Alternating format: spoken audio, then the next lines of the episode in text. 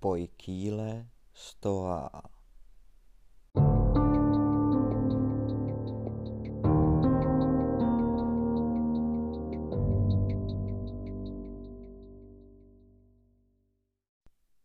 Hlavní úkol v životě, píše Epiktétus v rozpravách, je jednoduše tento.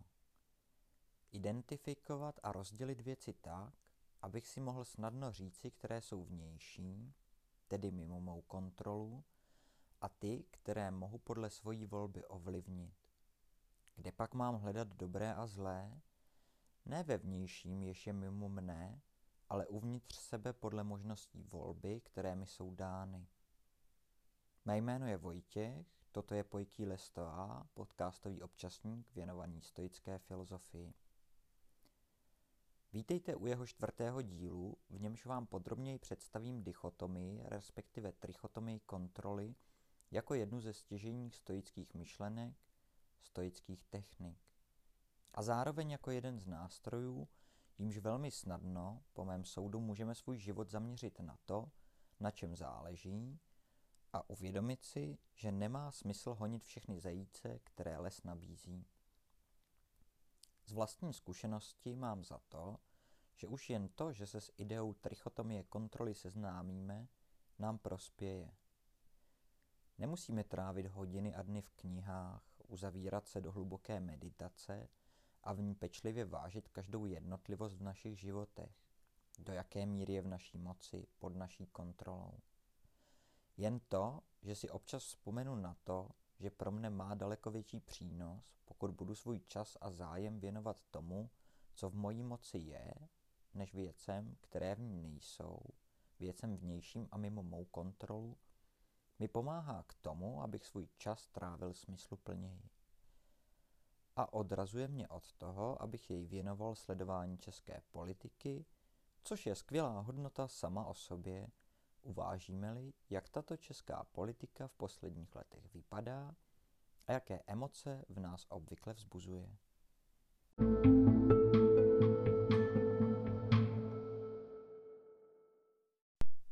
Svou rukojeť Enchiridion začíná Epiktétus takto. Některé věci jsou v naší moci, jiné mimo ní. Ty prvé zahrnují náš úsudek, naše potřeby, naše touhy a nechutě a vůbec to, co se děje v našich duších a myslích. Ty druhé pak zahrnují naše tělo, hmotný majetek, naši pověst, reputaci, status. Prostě řečeno vše, co není v naší moci ovládat. Ty prvé jsou přirozeně svobodné, neomezené a nerušené. Ty druhé jsou oproti tomu křehké, nízké a omezené. A proto se o ně nemáme starat.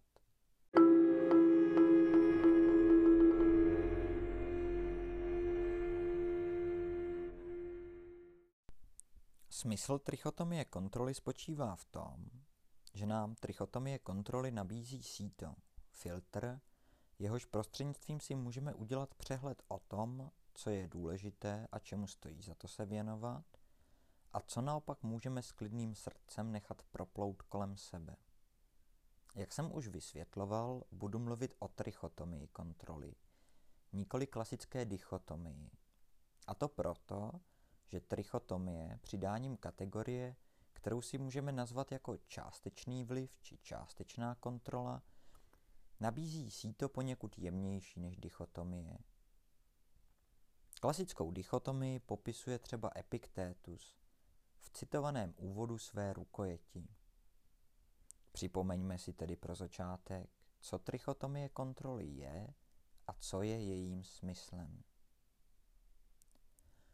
Trichotomie kontroly je myšlenkový koncept spočívající v dělení věcí a fenoménů kolem nás do tří kategorií. Věci, nad nimiž máme plnou kontrolu, kam spadá především náš niterný život. Následně pak věci, nad kterými máme kontrolu částečnou, což je kategorie nejširší. Můžeme sem zařadit třeba své tělo.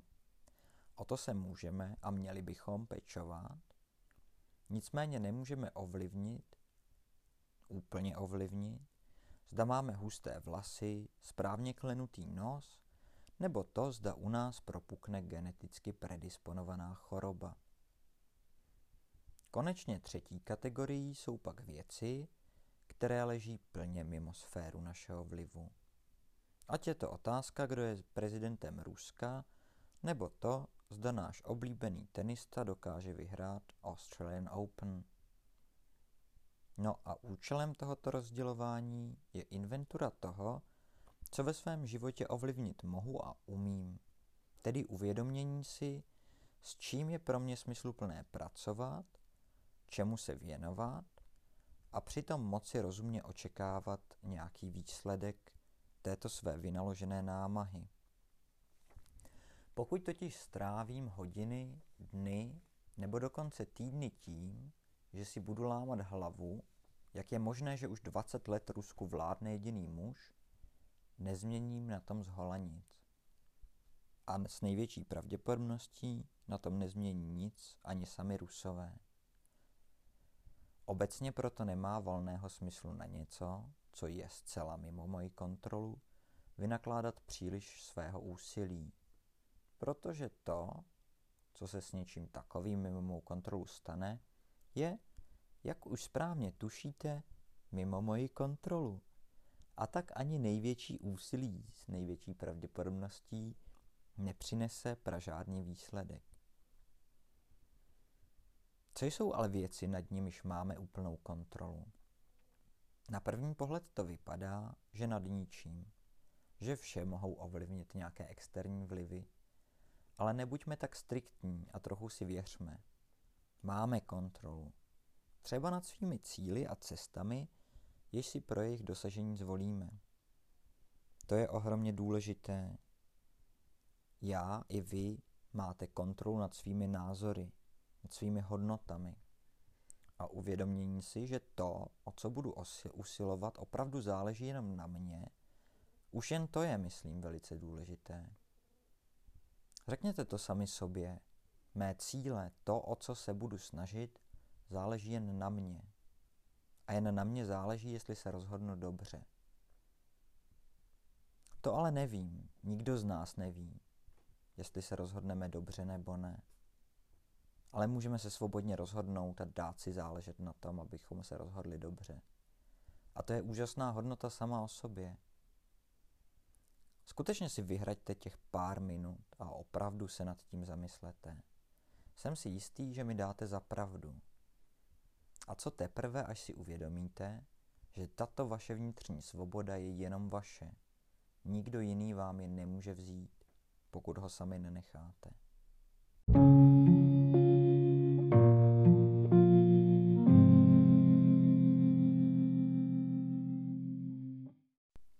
Věci, nad kterými nemáme úplnou kontrolu, jsou, myslím, jasné. I když dnes uděláte úplně vše, co je ve vašich silách, a třeba i o něco navíc, nijak nedokážete zabránit například tomu, aby zítra vyšlo slunce. Tady, myslím, není moc co vysvětlovat. Snad jen připomenout, že vynakládat úsilí na ovlivnění něčeho, co ovlivnit nemůžu, je pošetilé. Právě proto je důležité uvědomit si, které věci ovlivnit nemohu, které jsou mimo moji kontrolu. Proto, abych si připomenul, že vynakládat úsilí na jejich změnu je nesmyslné. Pojďme se tedy raději podívat na onu střední kategorii. Na věci, které sice ovlivnit mohu, ale jen do určité míry. To je, jak už jsem řekl, kategorie nejširší. Sem spadá naprostá většina toho, s čím se ve svých životech setkáváme. A právě proto by bylo nerozumné se tímto okruhem věcí nezabývat. Velmi dobře tuto kategorii a to, jak s ní pracovat, vysvětluje ve své knize Jak žít dobrý život William B. Irwin, který používá příklad s tenisovým turnajem. Ten bych si zde dovolil parafrázovat. Tak tedy, Hrajeme-li tenisový turnaj, máme samozřejmě větší pravděpodobnost úspěchu, pokud jsme učinili to, co je v naší moci proto, abychom se dobře připravili a abychom pro svůj úspěch v tenisovém turnaji udělali, co můžeme. Ale i tak onen úspěch neleží jen v našich rukou, tedy možná spíš na naší raketě. Co když se do turnaje přihlásí špičkový hráč zcela mimo naši výkonnostní úroveň? Pak máme sotva šanci uspět přesto, že jsme se na turnaj připravovali dnem i nocí. William B. Irvin připomíná, co jsem zde už zmínil. Totiž, že bychom měli mít na paměti, že mezi věcmi, nad nimiž máme absolutní kontrolu, jsou cíle, si vytkneme. Cituji.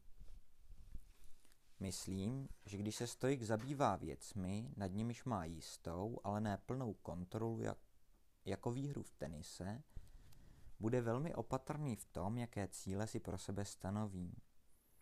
Obzvlášť bude obezřetný v nastavení spíše vnitřních a ne vnějších cílů.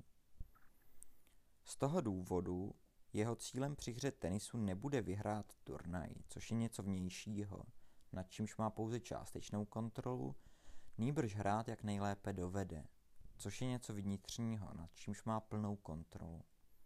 Vybráním tohoto cíle se ušetří rozhorčení nebo zklamání, pokud prohraje. Jelikož jeho cílem nebylo vyhrát turnaj, nemůže tak nedosáhnout svého cíle, bude-li hrát jak nejlépe dovede. Jeho klid nebude narušen. O něco dále pak Irvin ve své knize Jak žít dobrý život píše. Když přijde na jiné a důležitější aspekty života, Stoik si bude podobně opatrně vybírat své cíle. Stoikové by například doporučovali, abych se zabýval tím, zda mě moje žena miluje, ačkoliv je to něco, nad čím mám částečnou, ale ne úplnou kontrolu. Ovšem, když se tímto zabývám, mým cílem by neměl být vnější cíl přiměty, aby mě milovala. Nehledě na to, jak moc se snažím, mohl bych v tomto směru neobstát což by mělo za následek, že budu velmi rozrušený. Místo toho by mým cílem měl být vnitřní cíl. Chovat se, a to co nejlépe, milujícím způsobem.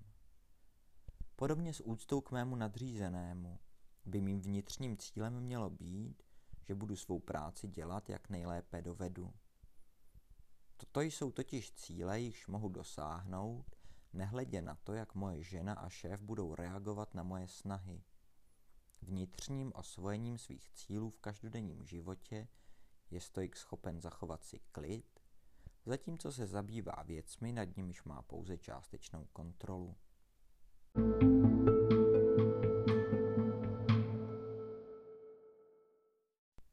Podstatu trichotomie kontroly pak Irvin schrnuje takto. Praktikující stoik bude neustále myslet na trichotomii kontroly, zatímco vykonává své každodenní činnosti. Sestaví si jakýsi žebříček, v němž rozdělí elementy svého života do tří kategorií. Ty nad nimiž má naprostou kontrolu, ty nad nimiž nemá žádnou kontrolu a ty nad nimiž má jistou, ale ne plnou kontrolu.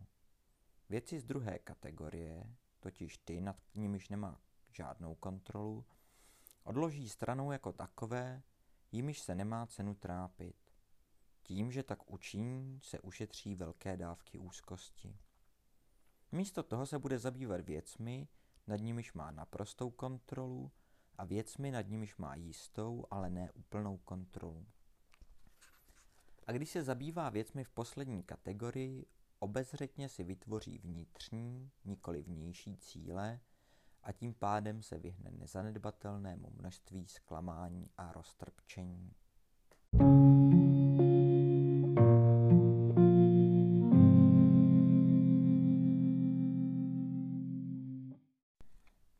Co si tedy z dnešní epizody podcastového občasníku věnovaného stoické filozofii Pojkýle Stoa odnést?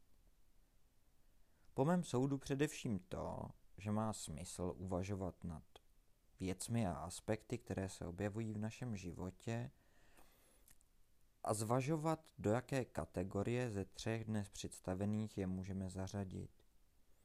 Těmito kategoriemi jsou věcmi, věci, nad kterými máme úplnou kontrolu, což jsou věci především dotýkající se našeho nitra, našich cílů a našich pocitů, našich názorů, našich tužeb. Věci, nad kterými nemáme kontrolu žádnou. To jsou věci vnější, na které nemá smysl vynakládat své úsilí, neboť úsilí na ně vynaložené se velmi pravděpodobně nesetká s žádným úspěchem, který by to úsilí odměnil. Konečně pak kategorie třetí jsou věci, nad kterými máme částečnou, ale ne úplnou kontrolu. Zde je obzvlášť důležité nastavení cílů. Nestanovovat si cíl v té části, která odpovídá, ve, která odpovídá tomu, nad čím kontrolu nemám. Používal jsem příklad s tenisovým turnajem, nestanovovat si tedy cíl tenisový turnaj vyhrát. Kontrolu mám nad tím, jak budu hrát, jak sám věnuji, kolik toho věnuji hře. Je proto lepší, myslí si stojičtí filozofové, byť tedy nepoužívají příklad s tenisovým turnajem, protože tenis přeci jen v antice ještě neexistoval, stanovit si za cíl to, že budu hrát, jak nejlépe dovedu, hrát tak, abych byl spokojený, předvídavě se pohybovat po tenisovém kortu, podobně. Nikoliv dosažení cíle, vítězství v turnaji, které ve velké míře podléhá vnějším vlivům. Myslím si, že je velmi rozumné si na pár minut sednout, zamyslet se nad věcmi, které se v našem životě vyskytují a uvažovat o nich právě intencích o něch dnes představených tří kategorií. Zvážit, nad čím kontrolu mám, nad čím nemám. Sepsat si seznam toho, nad čím kontrolu mám, ale nevěnuji se tomu a zároveň si myslím, že bych se tomu měl věnovat více. A věcí, nad kterými nemám žádnou kontrolu, přesto se jim věnuji, přesto na ně vynakládám své úsilí a zvážit, jestli mi přináší něco dobrého. Pokud přinášejí něco dobrého, příjemné emoce, dělají mi radost, bylo by hloupé, nerozumné je ze svého života vyřazovat nebo se jim bránit. Pokud mi ovšem radost nedělají, rozčilují mě, obtěžují mě, pak stojí za to zvážit, jestli má smysl jim ve svém životě čas a prostor věnovat. Věřím, že alespoň toto zamýšlení nebo tento způsob uvažování vás může obohatit tak, jako v poslední době obohatil mě. Toto byl čtvrtý díl podcastového občasníku Pojtí Lestová, věnovaný trichotomii kontroly. Moje jméno je Vojtěch a rád s vámi objevuji zákoutí tajemství a krásu stoické filozofie. Budu rád za jakoukoliv zpětnou vazbu, připomínky, návrhy, dotazy, které mi můžete posílat na e-mail pojtílestoa2021 zavináč gmail.com a budu se na vás těšit u příštího dílu. Do té doby naslyšenou.